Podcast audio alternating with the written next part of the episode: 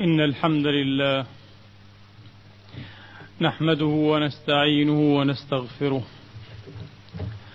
ونعوذ بالله من شرور أنفسنا وسيئات أعمالنا من يهده الله فلا مضل له ومن يضلل فلا هادي له وأشهد أن لا إله إلا الله وحده لا شريك له.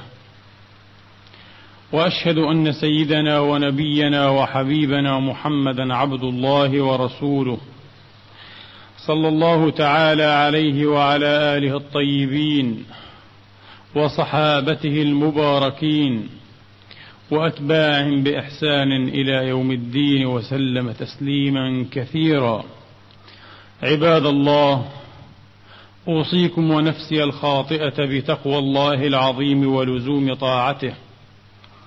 كما أحذركم وأحذر نفسي من عصيانه ومخالفة أمره.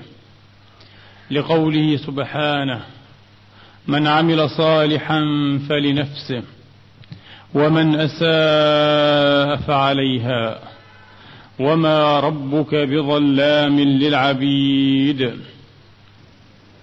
أما بعد أيها الإخوة المسلمون الأفاضل يقول الله سبحانه وتعالى من قائل بعد أن أعوذ بالله من الشيطان الرجيم. بسم الله الرحمن الرحيم. وسارعوا إلى مغفرة من ربكم وجنة عرضها السماوات والأرض وجنة عرضها السماوات والأرض أعدت للمتقين الذين ينفقون في السراء والضراء والكاظمين الغيظ والكاظمين الغيظ والعافين عن الناس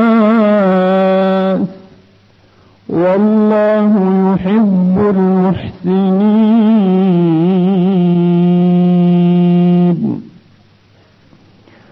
والذين إذا فعلوا فاحشة أو ظلموا أنفسهم ذكروا الله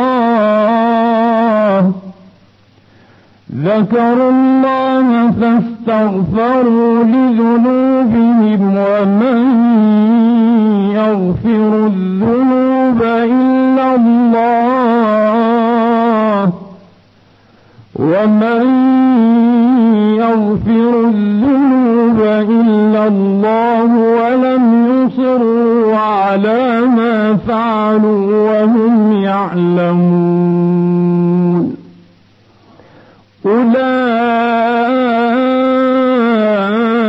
جزاؤهم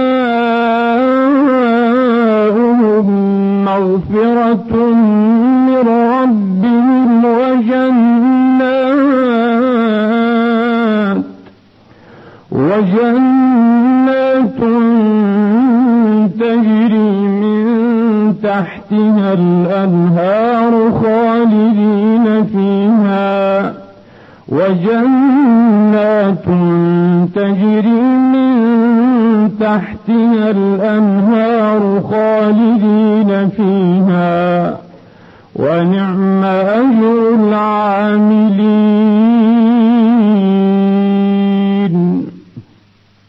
صدق الله العظيم. أيها الإخوة الأحباب هذه الآيات ضمن آيات في كتاب الله كثيرة تشكل معاقد الإصلاح الاجتماعي. بدأها سبحانه وتعالى بالحث على المسارعة إلى الأجر الذي ذكره سبحانه لعباده المتقين والذين جرى ذكر خمس صفات من صفاتهم في هذا السياق الجليل. وسارعوا إلى مغفرة من ربكم وجنة. وسارعوا. ما هي المسارعة؟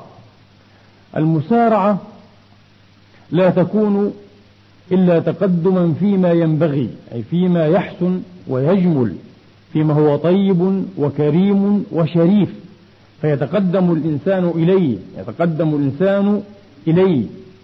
إذا كل تقدم فيما هو شريف وطيب وفاضل أو باختصار فيما ينبغي يقال له مسارعة وهي محمودة وعكسها الإبطاء. والإبطاء هو عدم التقدم إلى ما ينبغي وهو مذموم. وفي المقابل هناك العجلة خلق الإنسان من عجل. العجلة هي التقدم إلى ما لا ينبغي. التقدم إلى ما لا ينبغي وهي مذمومة وعكسها التأني وهو محمود. إذا هي أربعة ألفاظ المسارعة والإبطاء والعجلة والتأني. وسارعوا لما أمرنا بالمسارعة؟ في أسباب كثيرة. قد يروح منها قد يروح منها هذا الذي سنعرض له بالذكر. أمرنا بالمسارعة أولا لأن الغاية بعيدة. لأن الغاية بعيدة. ألا إن سلعة الله غالية؟ ألا إن سلعة الله الجنة؟ غالية وبعيدة. فلا بد أن نسرع وأن نغذ الخطى إليها. كي لا تنقطع بنا السبل. كي لا تنقطع بنا السبل. فالغاية بعيدة. الشقة فسيحة. وأيضا لأن الغاية شريفة وكريمة وطيبة وإلا كيف يستفزنا ويحركنا الله سبحانه وتعالى إليها في عشرات المواضع من كتابه العزيز. إنها غاية شريفة جدا جن عرضها السماوات والأرض. سعتها سعة السماوات والأرض في تفسير. هذا سبب ثان والسبب الثالث لأن الأجل قصير لأن الأجل قصير. ما هي مدة العمر؟ وما عسى أحدنا يعيش؟ وما عسى أحدنا يعيش في هذا العمر؟ كم من السنين؟ فالأجل قصير. والغاية بعيدة. الشقة فسيحة. والغاية أيضا شريفة وكريمة. إذا لا بد أن نعجل إليها السير.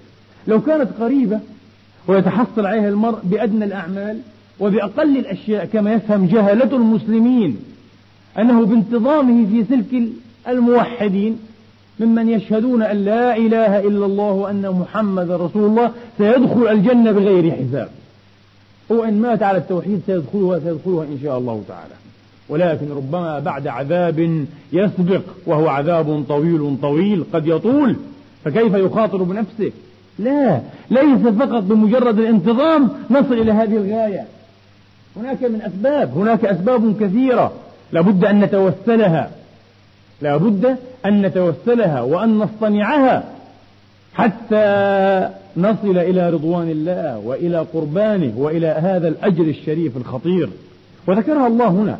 وسارعوا إلى مغفرة من ربكم وجنة عرضها السماوات والأرض.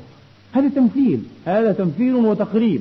عرضها كعرض السماوات والأرض لو أنها مدت وبسطت لو أنها مدت وبسطت ووصل بعضها إلى بعض كم يكون عرضها؟ هذه الجنة عرضها كعرض السماوات والأرض. وقيل العرض كناية عن السعة كما أشرت إليه آنفا أي سعتها سعة السماوات والأرض. وقال بعضهم ذكر الله تبارك وتعالى هنا تمثيلا وتقريبا لعرضها. وبداهة أن الطول في أغلب الموارد يكون أكثر من العرض. الطول طول الأشياء في أغلب الموارد إلا في المربعات إلا في المربعات. طول الأشياء في أغلب الموارد يكون أكثر من عرضها. لذا قال بعض المفسرين هذا عرضها فما شأن طولها. كم يكون طول السماوات وال... آه، كم كم يكون طول هذه الجنة؟ طبعا بعض الحمقى دائما يرددون هذا السؤال. إذا كانت الجنة عرضها كعرض السماوات والأرض فأين النار؟ هذا سؤال جاهل. وكأن الكون وكأن الكون يعني لو افترضنا أن الكون كله وكل ما خلق الله في الوجود هو السماوات والأرض فقط وليس هناك من أكوان أخرى لم تذكر لنا لو فرضنا على صحة هذا الفرض فإن السماوات والأرض يمكن تشبهها تقريبا بكرة مثلا. فإذا كانت الجنة عرضها كعرض هذه الكرة. هناك فرقات كثيرة جدا فوق وتحت.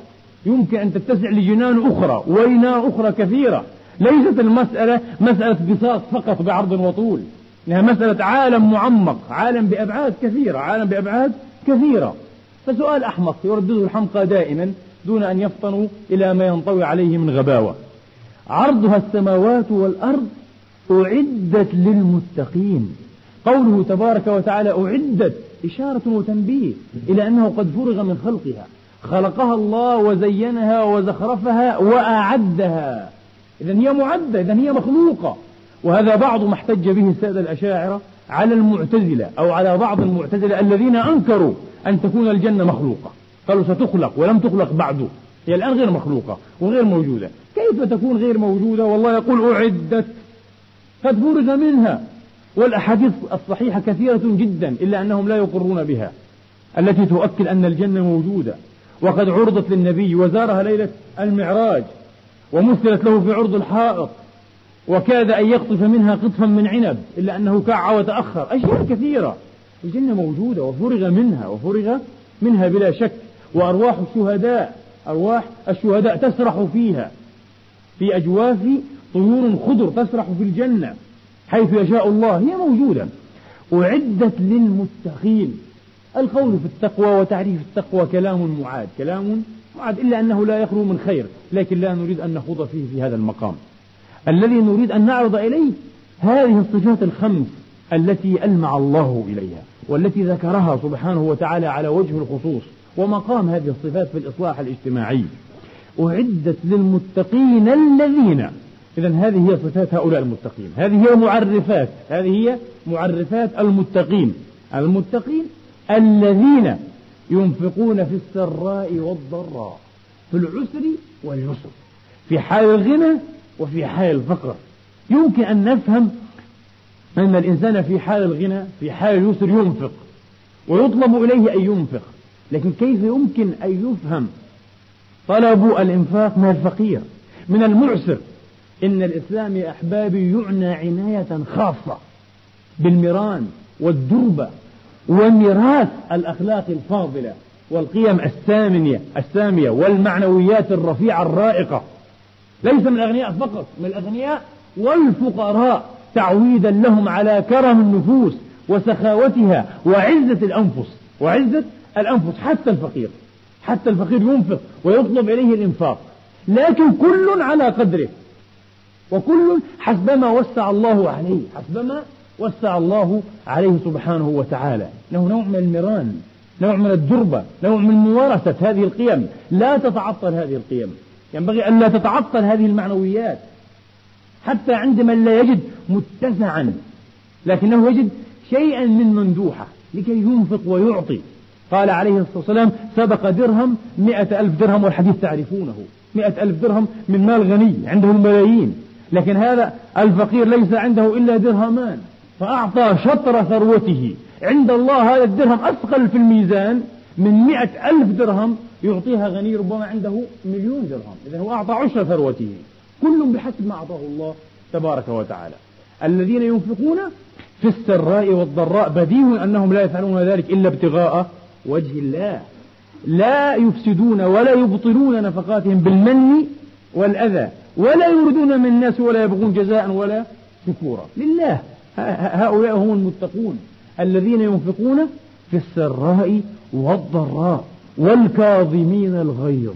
والكاظمين الغيظ. جرت عادة العربية أي اللغة العربية على أن تتوسل بالحسيات لتصوير المعنويات. وهذا في أكثر اللغات إن لم يكن في كلها قاطبة لأنه لا يمكن أن تصور المعنويات إلا إيه؟ بمحسوس يرى ويسمع ويجس ويحس ويلمس وإلا لا يتضح أمرها وإنما يشعر بها شعورا داخليا ضروريا. فهذا هو شأن اللغات جميعا والله أعلم. فما هو الكظم؟ الكاظمين الغيظ. ما هو الكظم؟ الكظم أصلا هو أن تربط القربة بوكائها أي برباطها. القربة اللينة من الجلد يوضع فيها الماء أو اللبن ليخض. يمكن أن تترك سائبة. وإلا اندلق وساح ما فيها وخرج. فلذا تربط بالوكاء. هذا الربط هو الكظم. يقال كظم القربة. إذا كظم الغيظ كقظم القربة. أن تكظم إيه؟ قلبك وتربط على بابه فينطوي على ما فيه من ماذا؟ من غيظ. ينطوي على ما فيه من غيظ. لا تسمح لهذا الغيظ أن يتنفس وأن يخرج. هذا هو الكظم. هذا هو الكظم. والكاظمين الغيظ. فما هو الغيظ؟ هل هو الغضب؟ لا. الغضب أسوأ. الغيظ هو هياج النفس.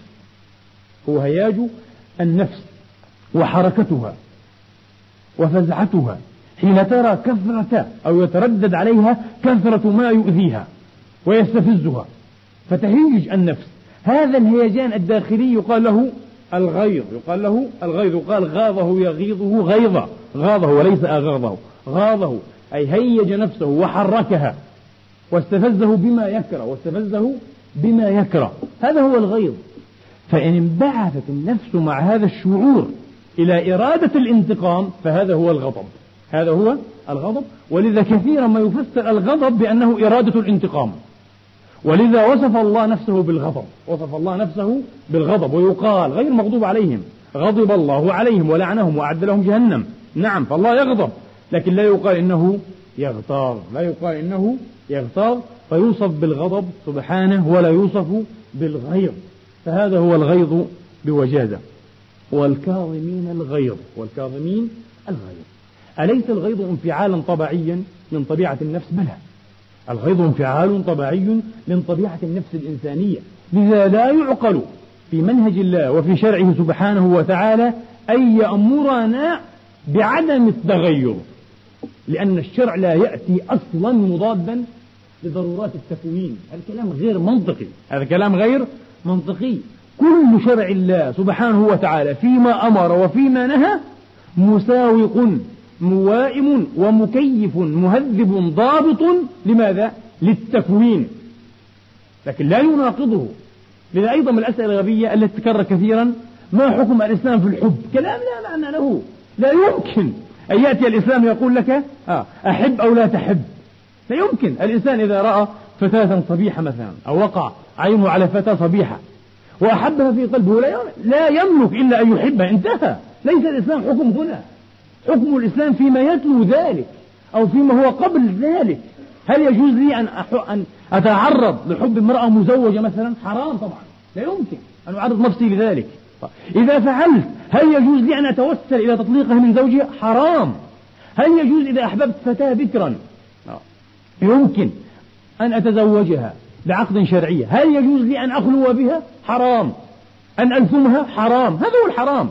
لكن تحب لا تحب مسألة تكوينية. لا يمكن. آه. أن نتساءل عن حكم الإسلام في هذه المسألة التكوينية. مسألة تكوينية. ما حكم الإسلام في الجوع؟ أجوع أو لا أجوع؟ أنا سأجوع حتما.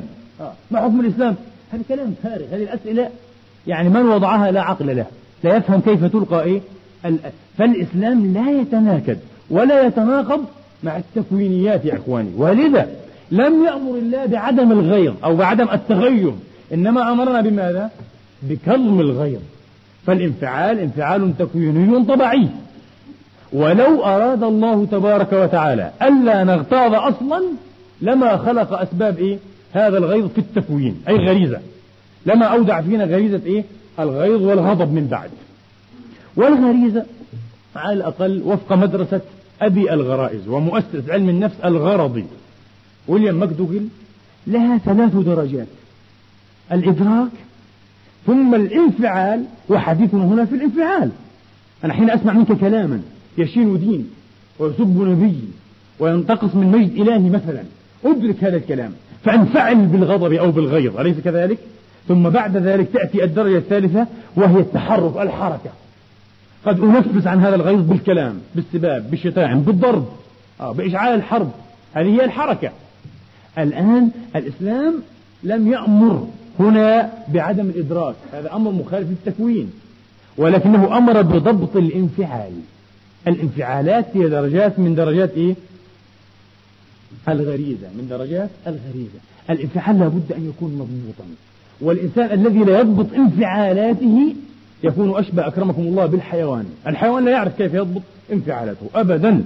الإنسان مفروض عليه أن يضبط انفعالاته وفق منهج الله. ولذا قد يتصرف في هذه الانفعالات بطريقة تشعر بالتناقض إلا أنه لا تناقض. قال تبارك وتعالى في وصف المؤمنين أذلة على المؤمنين أعزة الكافرين. كيف يكون المرء ذليلا عزيزا؟ نعم. إذا إخوانه يكون ذليلا. ويتحمل الأذية ويتحمل السوء ويكظم الغيظ ويعفو ويتجاوز ويحسن.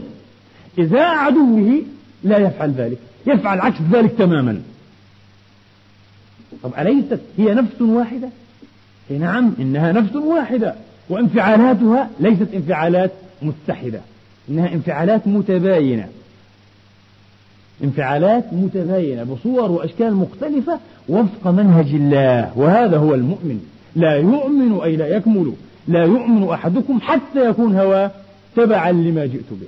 أما أن يأسر الإنسان هواه ويأسر عقله آه، ويأسر عقله لأمثال هذه الغرائز أو بالأحرى يأسر عقله لهواه فهذا بعيد جدا من كمال الإيمان. قال الإمام علي كرم الله وجهه كم من عقل أسير عند هوى أمير؟ الأمير من هو؟ الهوى. والأسير من هو؟ العقل. هذا لا قيمة لهذا الإنسان. الذي يأسر هواه عقله. فهنا دور الشرع. دور منهج الله تبارك وتعالى. الكاظمين الغيظ والعافين عن الناس. هنا درجة أعلى. هناك من يستطيع أن يكظم غيظه لكن لا يستطيع ما هو أشرف من ذلك. ما هو الأشرف؟ أن تعفو. ما هو الأشرف؟ أن تعفو. من أين اشتقت هذه اللفظة؟ العفو. من أين اشتقت هذه؟ اللفظة العفو. أليس يقال عف على الآثار؟ وعفت الريح على آثار الإبل أو استرى في الصحراء؟ أي مسحتها وأزالتها؟ فالعفو من هنا قد اشتق. إذا معنى العفو يا إخواني ليس مجرد أن تقول له اذهب سامحك الله لا. أن تنقي القلب أصلا من آثار هذا الكظم من آثار هذا الغيظ. حتى الغيظ لا يعدو له إيش؟ أثر في القلب ينتهي. أخرجه أخرج الغيظ كله من قلبي لأن الإنسان قد يكظم إيه غيظه ولكن يكظمه على ماذا؟ على غل أو حقد لا يتنفس ولا يسمح لهذا الغيظ أن يتنفس إلا أنه إيه؟ يظل يعتمل في نفسه ويتجلى حقدا وضغينة وبغضا. وربما رتب عليه مواقف ومواقف والعياذ بالله. لا. هذا ليس جيدا؟ العفو أفضل. العفو أن تعفي على آثار الغيظ.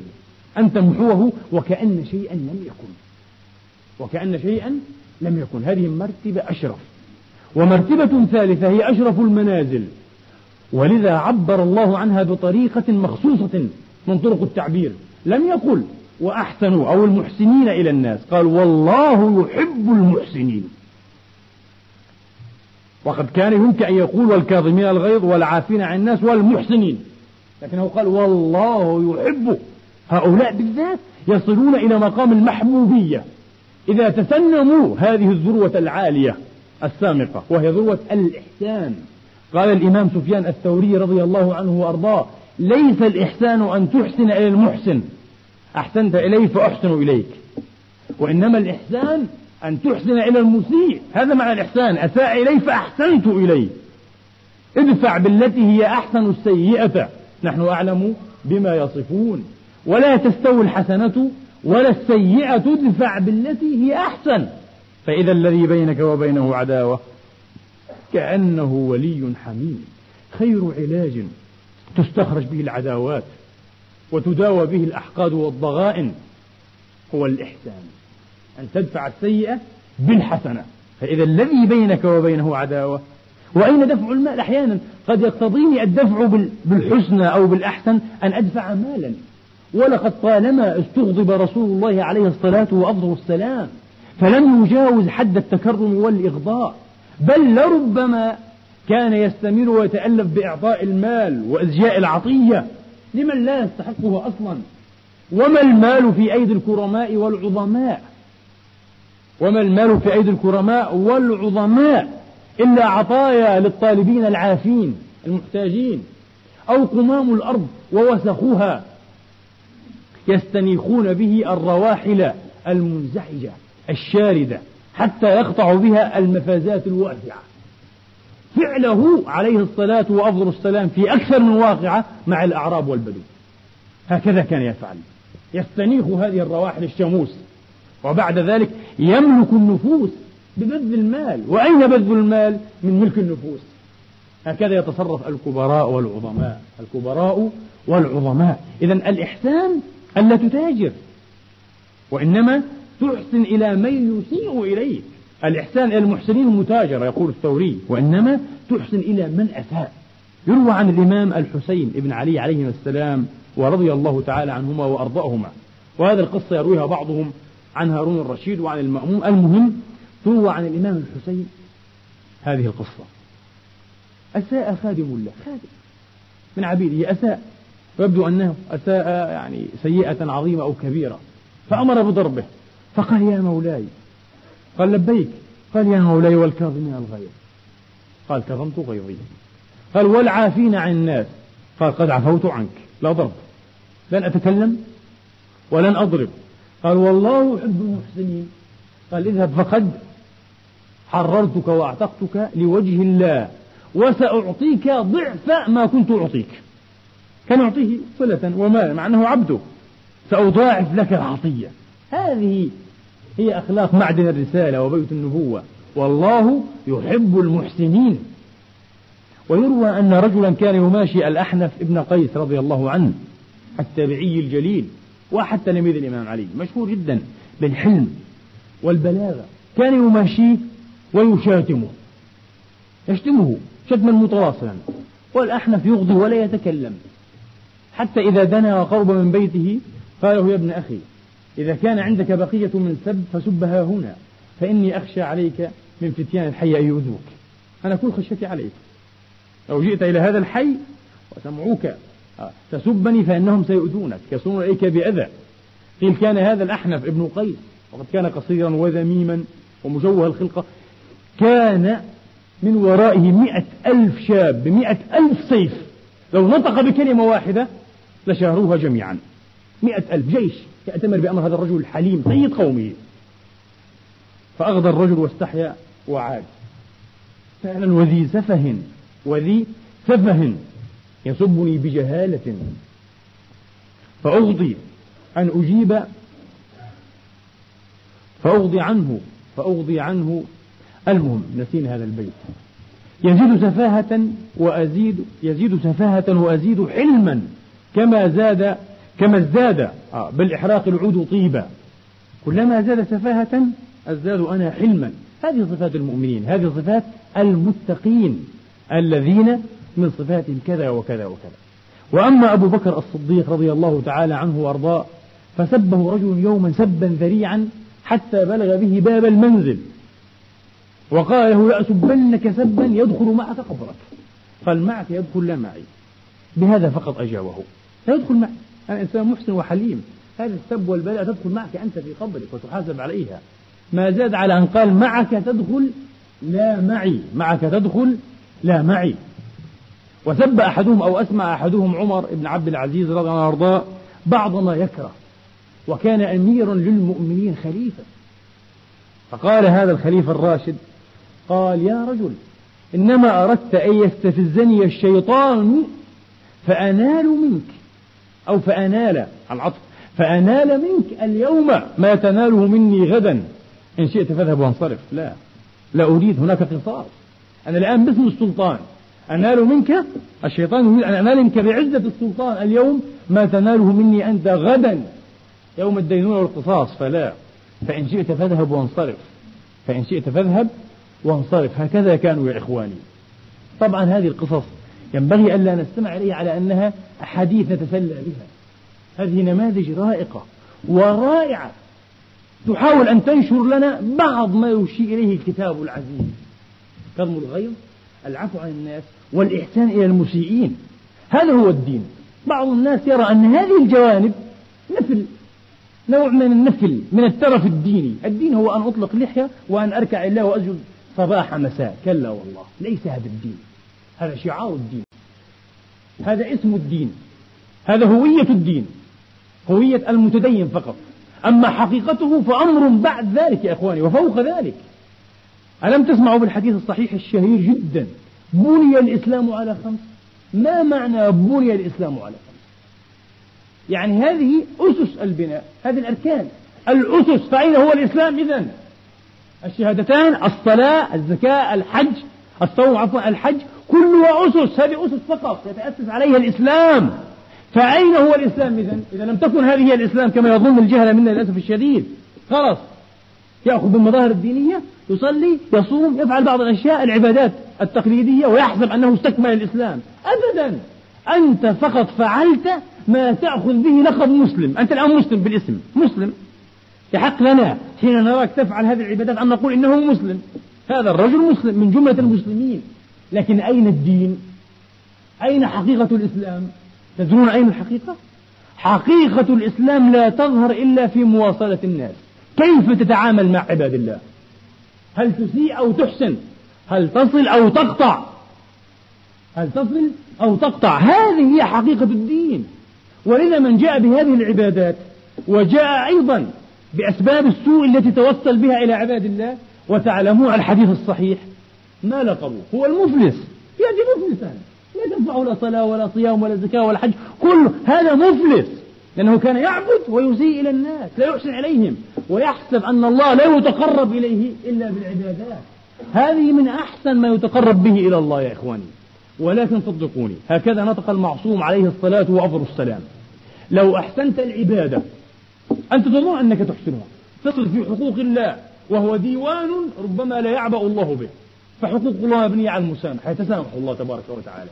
في المقابل أحسنت إلى الناس وتوصلت إليهم بأسباب الإحسان الكثيرة ربما يشفع لك ذلك. تقصيرك في العبادة. وليس العكس. النصوص نطقت بذلك. ألم تنطق النصوص بأن رجلا رآه النبي يتقلب في الجنة. في غصن شوك نحاه عن طريق العامة. ألم يحدثنا ألم يحدثنا النبي المعصوم المصدوق عليه السلام في الحديث الصحيح عن رجل جيء به يوم القيامة ولا حسنة له. ما في صلاة ولا صيام ولا زكاة رجل مفلس فعلا من العبادات. إلا أنه كان كثير المال. أغناه الله. كان كثير المال. وكان يقرض الناس. عنده رحابة نفس وسخاوة نفس. كان يقرض الناس. وكان ينظر المعسرين. بعد شهر شهرين سنة سنتين. وربما حط إيه؟ عن هؤلاء. كم عليك؟ مئتان؟ هات مئة وسامحك الله في الباقي. فغفر الله له وشكر له وأدخله الجنة. بهذا الصنيع. وما في علم قد يحدث العكس. ولكن هذا ليس على سبيل اليقين يا إخواني. قد يحاسبك الله على كل فرض تركته. آه هذا ليس على سبيل اليقين لكن قد يحدث. هذا ممكن. لكن العكس ليس ممكنا. أن تسيء إلى الناس وتأتي بعبادة لا تنفعك هذه العبادة. أن تصلي ثم تخرج السوق تخون وتسرق وتغش لا تفيدك هذه العبادة. لا تسوي شيئا. عبادة عارية. إذا بني الإسلام على خمس تأملوا في هذا اللفظ الجليل. هذا هو المبنى. هذا هو أساس المبنى. فأين المبنى؟ أين البناء؟ البناء في المعاملة. ومن تأمل كتب الترغيب والترهيب مثلا أظن أن أكثركم يقتني هذا الكتاب الجليل الترغيب والترهيب. أربع مجلدات اقرأوا أكثر ما في هذا الكتاب. أجيل النظر في كبائر الذنوب. الكبائر. أكثر كبائر الذنوب. أين تتعلق؟ بما تتعلق. اترك مثلا الشرك بالله. ثم بعد ذلك أكثر كبائر الذنوب قاطبة. تتعلق بماذا؟ بمعاملة الخلق. الزنا السرقة القتل الربا الغش الغيبة النميمة الكذب كل معاملة الخلق. المعاملة السيئة للناس هي أكثر كبائر الذنوب وهي التي توبق صاحبها في نار جهنم. هذا هو الدين هذا هو الدين حقا. جاءت امرأة عجوز مسكينة إلى رسول الله تريد أن تكلمه بكلمة على انفراد فلم يوسع لها أحد فجعلت تطيف المجلس تريد أن ترى ثغرة فرجة فتدخل. فقام لها شاب من أصحاب رسول الله فأعجب هذا الصنيع الرسول عليه السلام وقال له يا فلان أهي أمك؟ قال لا. أهي أختك؟ قال قال هي منك بسبب تقرب لك. ذات قرابة معك؟ قال لا. قال فلما فعلت؟ قال رحمته يا رسول الله. امرأة عجوز كبيرة وأنت تدخل وأحد يعني إن أحدا لم يوسع لها فأحببت أن أوسع لها. قال وأنت رحمك الله. برحمتك إياه فعل بسيط جدا جدا. ما أعظم هذه النفسية النبوية. ينبغي أن ندقق على أمثال هذه الجوانب حين نقرأ حديث المصطفى. لكي نعرف المصطفى أكثر وأكثر يا إخواني ما أعظم هذا الإنسان؟ ما أجل هذا النبي الرسول؟ يهش وتتحرك نفسه ويضرب لهذه المكارم لهذه السلوكيات العالية الشريفة. رجل قام لامرأة يعني ماذا؟ ماذا كلفه ذلك؟ أن يقوم دقيقة أو ثانية خمس ثواني. جزاء ذلك أن الله رحمه وأنت رحمك الله. برحمتك هذه المسكينة بهذه برحمتك هذه المسكينة. هذا هو الدين كما يقال. فعلا الدين المعاملة معاملة الناس. والعافين عن الناس. والله يحب المحسنين. والذين إذا فعلوا فاحشة أو ظلموا أنفسهم ذكروا الله فاستغفروا لذنوبهم. ومن يغفر الذنوب إلا الله ولم يصروا على ما فعلوا وهم يعلمون. الفاحشة قيل هي الزنا. وهكذا اشتهر إيه؟ إطلاقها. تطلق على الزنا. وقيل هي الذنوب الكبيرة. ما فحش من الذنوب. ما فحش من الذنوب. فإذا قلنا إنها الزنا وهذا أرجح والله تعالى أعلم. إذا قلنا إنها الزنا فمعنى ظلم النفس ماذا يكون؟ فاحشة أو ظلموا أنفسهم. سائر الذنوب أي بقية.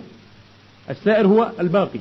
سائر الذنوب كبيرها وصغيرها. كبيرها وصغيرها لأن الزنا ليس فقط هو إيه؟ كل الكبائر. الزنا كبيرة من الكبائر. فبقي إذا إيش؟ سائر الكبائر والصغائر والذين إذا فعلوا فاحشة أو ظلموا أنفسهم. وهذا الصحيح لماذا؟ لأن الظلم على درجات والعياذ بالله أو دركات. وأدنى هذه الدركات هو الشرك بالله. إن الشرك بالله لظلم عظيم. ولذا قلنا أن هذا هو الأرجح. لكن قال بعضهم الفاحشة هي كبائر الذنوب. فبقي أن معنى ظلم النفس ماذا؟ صغائر الذنوب. والأول أرجح والله أعلم لأن الشرك ظلم للنفس.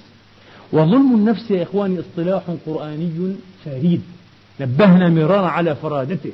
لم يعرف في الفلسفات ولا في الأديان الأخرى. ما في كتاب مقدس. ولا حتى كتاب بشري عادي يتحدث عن ظلم النفس. اصطلاح قرآني مبتكر. مبتكر من مبتكرات إيه الدين الإسلامي. الكل يتحدث عن ظلم الغير. القرآن يحدثنا عن ظلم النفس.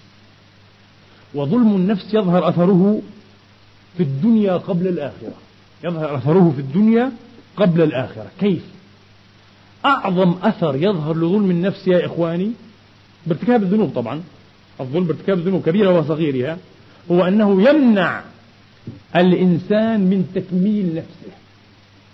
الإنسان مخلوق وأمامه فرصة لكي يكمل نفسه. فتأخذ حجمها المقدر لها إيه؟ في منهج الله وفي علم الله. لو أراد. قد أفلح من زكاها. والتزكية هي إيش؟ التكميل والزيادة. تزداد تزداد تزداد بالفضائل. حتى تبلغ درجات عليا من الكمال. الظلم يمنع. والدليل على صحة هذا الاستنباط اللطيف قوله تبارك وتعالى كلتا الجنتين آتت أكلها ولم تظلم منه شيئا.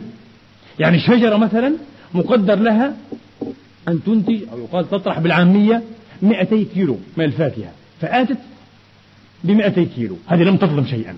والإنسان مقدر له أن يصل إلى ألف درجة من درجات الكمال. بلغ هذه الدرجات. هذا لم يظلم نفسه.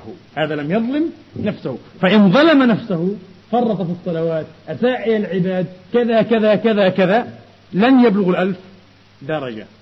إذا هو لم يؤت ثماره كاملا. فأثر ذلك يظهر في الدنيا قبل الآخرة. قال تعالى قد أفلح من زكاها وقد خاب من دساها من الدس. إذا لم يكملها ولم يكبرها ولم يعظمها ولم يستثمر إمكاناتها ومواردها الروحية والنفسية التي هي متعة الإنسان وميزة الإنسان من بين سائر المخلوقات. ميزة التكميل والاستكمال الروحاني المعنوي. هو فقد هذه الفرصة المسكين. وفقدها يكون بحسب الذنوب التي يتقدر, يتقدر بها الإنسان. يتلبس بها والعياذ بالله. هذا في الدنيا. خلافا للأشياء الاجتماعية الكثيرة. وأما في الآخرة فإن كل ذنب تذنبه كبيرا كان أو صغيرا تظلم به نفسك يتقاضاك والعياذ بالله. إن لم يغفر الله أن تعذب إزاؤه عذابا لا تطيقه. ولما كان أعظم الظلم هو الشرك بالله فإن العذاب بإزاء ذلك والعياذ بالله عذاب مؤبد مخلد بلا نهاية. هذا أثر فظيع والعياذ بالله. فإن لم يكن شركا عذب الإنسان بإزائه إن لم يغفر الله ويتجاوز عذابا شديدا لا يطيقه أصلا هذا الإنسان. وفي المقابل منع نفسه بترك الطاعة من أن يتمتع من أن يتمتع متاعا مخلدا مؤبدا. يعني لحظة من لحظات الدنيا تذكر فيها اسم الله تصلي فيها على رسول الله. نصف دقيقة تصلي على رسول الله عليه الصلاة والسلام. أجرها كم هو؟ أجرها في الآخرة غير منقطع. لذا قال الله في آخر السياق ونعم أجر العاملين. لماذا أنعم الله بأجرهم؟ حين قال ونعم أجر العاملين. لماذا أنعم الله بأجرهم؟ في أشياء كثيرة. أولا لأنه أجر غير ممنون. ما معنى المن؟ القطع. وليس المن هو المراءة المن هنا القطع. أجر غير ممنون أجر غير منقطع دائم مستمر لا ينتهي. فمتعتك بهذه بهذا النعيم متعة لا تتناهى. ثانيا هو أجر لا يتكافأ مع ما بذلت من عمل. ما الذي بذلت أنت أصلا؟ الفضل لله أولا وآخرا أليس كذلك؟ فلا يتكافأ إطلاقا. لذا لا يدخل أحدنا الجنة بعمل إنما بفضل الله كما صح عنه عليه السلام. وثالثا لأنه أجر ممن لا يحتاج إلى جهدك وعملك. وفي الدنيا لا يكون الأجر إلا من محتاج إلى الجهد والعمل لمحتاج إلى المال.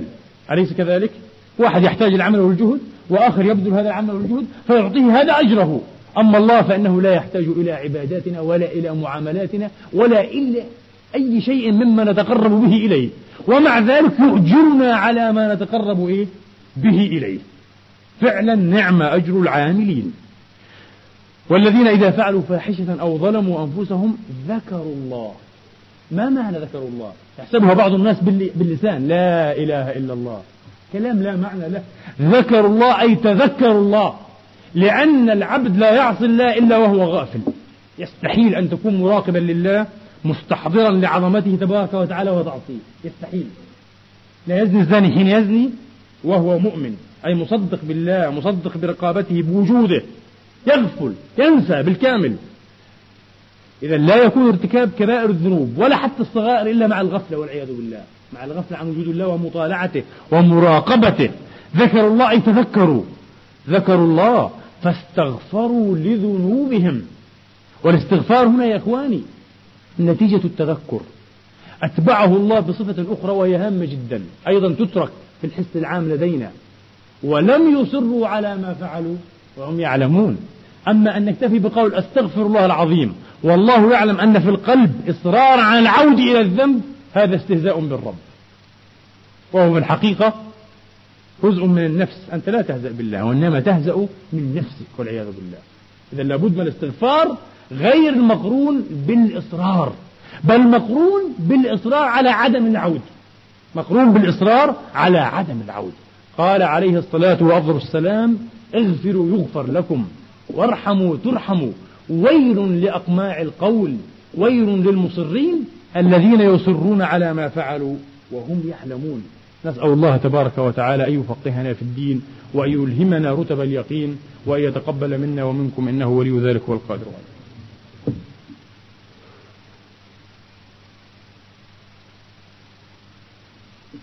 الحمد لله رب العالمين والعاقبة للمتقين ولا عدوان إلا على الظالمين وأشهد أن لا إله إلا الله وحده لا شريك له الملك الحق المبين وأشهد أن سيدنا ونبينا محمدا عبده ورسوله الصادق الوعد الأمين صلى الله تعالى عليه وعلى آله الطيبين الطاهرين وصحابته المباركين. أما بعد أيها الإخوة بان لنا من استعراض شيء من هذا السياق الكريم الجليل أن الوسائل التي نتوسلها لنسارع بها إلى مرضاة الله وجنته ومغفرته تدور على الإصلاح الاجتماعي. هل في هذه الأشياء إشارة إلى العبادة التقليدية بالمعنى المعروف لدينا؟ المتقين الذين ينفقون في السراء والضراء عمل اجتماعي. والكاظمين الغيظ تعامل اجتماعي. والعافين عن الناس. والله يحب المحسنين. ثم قال والذين إذا فعلوا فاحشة أو ظلموا أنفسهم وقد بان لنا أن أكثر ظلم النفس وأكثر الفواحش إنما يكون بالتعاطي مع العباد في معاملة العباد أكثرها ليس كلها أكثر ذلك. إذا هذا هو طريق الدين في إصلاح المجتمعات يا إخواني. فيا ليتنا نعلم أبناءنا وننشئهم على أن هذا هو جوهر الدين. لا يمكن أن يختزل الدين في حسنا وفي وعينا إلى ما يشير فقط إلى العبادات التقليدية دائما للأسف. هذا هكذا نشئنا وهكذا ربينا إنسان متدين يعني عنده لحية أو عنده حجاب ويصلي ويصوم ويرتاد المساجد هذا متدين. لكن نغض الطرف. كيف يتعامل مع الناس في الأسواق؟ كيف يتعامل إذا قضى أو إذا اقتضى؟ كيف إذا جهل عليه؟ كيف تكون ردة فعله؟ كيف تواضعه؟ كيف بذله؟ كيف عطاؤه كيف مسارعته في حوائج المسلمين؟ كل هذا نغض الطرف عنه. المهم أنه صالح في نفسه. لا يمكن أن تكون صالحا في نفسك إن لم تكن صالحا لغيرك. إن لم تكن صالحا لغيرك. إن لم تكن عنوان صلاح في مجتمعك. هذا هو الصلاح الحقيقي وهذا هو جوهر الدين وهذا هو بناء الإسلام. وما كانت العبادات هذه الأسس إلا لكي يشمخ ويعلو ويرسخ عليها هذا البناء. ولذا لا يمكن أن نتوقع معاملة حسنة على الدوام لا يرضى بها إلا الله ممن يفرط في عبادات الله. صعب جدا جدا. هذا نادر جدا. لذا جاءت هذه العبادات لكي تهيئ لارتفاع هذا البناء. وأخيرا أختم بنموذج من الأحاديث الكثيرة وهي كثيرة جدا. حتى أن بعض الأئمة ألف فيها مجلدات. وأنا لا أرى فائدة في مثل هذه التأليف. تعلمون لماذا؟ لأن كل الدين أخلاق. ولذا قال بعض العارفين بالله الطريق إلى الله خلق. يعني الدين كله وإنما بعثت لأتمم كأنه حصر رسالته في هذا الغرض.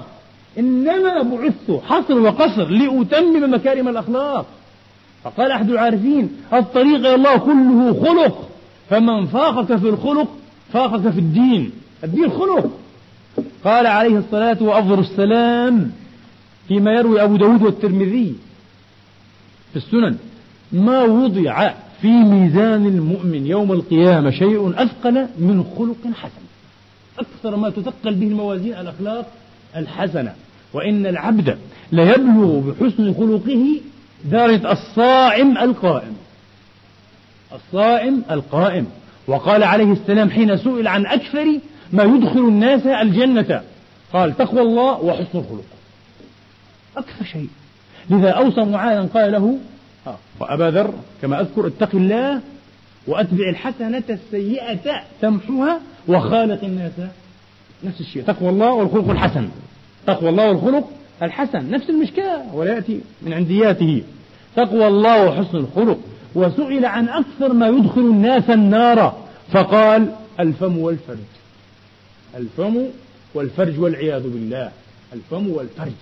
وقد روى الطبراني عن جابر في الأوسط عن رسول الله عن جبريل عليهما الصلوات والتسليمات عن رب العزة تبارك وتعالى قال حديث إلهي قدسي جليل قال إن هذا دين ارتضيته لنفسي ولن يصلح هذا الدين لا يصلح أصلا ولا يقوم ولا ينتعش ولا يحيا ولن يصلح إلا بسخاء الأنفس وحسن الخلق فأكرموه بهما ما صحبتموه. طالما أنت متدين أكرم دينك بسخاء النفس وحسن الخلق. لن يصلح الله يقول في حديث القدسي لن يصلح هذا الدين إلا بسخاء الأنفس وحسن الخلق. نسأل الله تبارك وتعالى أن يحسن أخلاقنا كما حسن خلقتنا. اللهم اجعلنا هداة مهديين غير ضالين ولا مضلين. اجعلنا مفاتيح الخير مغاليق للشر اللهم أحسن عاقبتنا في الأمور كلها وأجرنا من خزي الدنيا وعذاب الآخرة. بلغنا مما يرضيك آمالنا واختم بالباقيات الصالحات أعمالنا واغفر لنا ذنوبنا كلها ما قدمنا منها وما أخرنا ولوالدينا. اللهم ارحم موتانا وموتى المسلمين واشف مرضانا ومرضى المسلمين. عباد الله إن الله يأمر بالعدل والإحسان وإيتاء ذي القربى وينهى عن الفحشاء والمنكر والبغي يعظكم لعلكم تذكرون. اذكروا الله يذكركم واشكروه يزدكم واسألوه يعطكم وقوموا إلى صلاتكم.